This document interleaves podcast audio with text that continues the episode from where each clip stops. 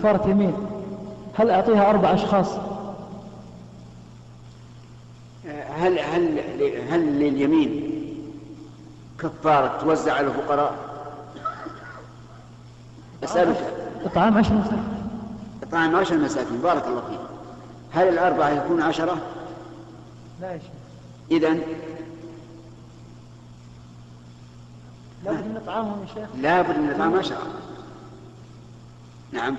وأنا أحببت أن يكون الجواب على صفة السؤال لك حتى يرسخ في ذهنك إذا إذا قيد الله الشيء بقيد لا بد أن نتبع هذا القيد.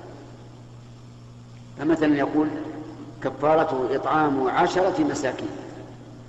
ولم يقل طعام عشرة مساكين. لو قال طعام عشرة مساكين كان يكفي أن أن أن أتصدق بما يكفي بما يكفي العشرة لكن قال اطعم يعني أن تطعم عشر مساكين. كما قال في الظهار فمن لم يستطع فيطعم ستين مسكينا.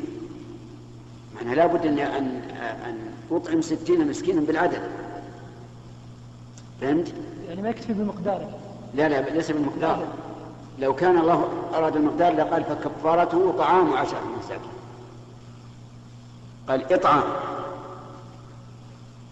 فهمت؟ لكن كيف تطعمهم؟ هل تعطيهم شيئا يابسا وهم يطبخونه ولا تطبخ وتدعوهم؟ نقول الأمر واسع. إن شئت فاطبخ غدا أو عشاء لهم وادعهم إليه.